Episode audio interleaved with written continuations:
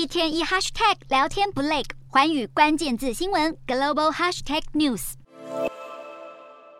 全球股市今年受到通膨、战争、升息等因素表现震荡，成长迅速的电动车产业是少数还在吸金的产业之一。亚洲的电动车相关企业纷纷推动股票销售，企图筹措扩张业务所需的资金。今年以来，电动车相关企业在日本以外的亚洲市场，已透过 IPO 和后续股票销售筹得两百三十亿美元的资金，但这些公司也难以避免受到近来的股市动荡影响。有些还被迫缩减筹资目标，或接受较低的 IPO 定价。成立才七年的中国电动车制造商浙江领跑科技，上个月在香港的 IPO 只筹到八亿美元，远远低于先前设定的十五亿美元目标。而且上市首日股价就大跌百分之四十一点六。中国这些新成立的电动车制造商虽然销量上升，亏损却持续扩大，利润也遭电池价格上涨和供应链延迟打击。不过，南韩 LG 新能源和中国宁德时代分别透过 IPO 筹措到一百零七点三亿美元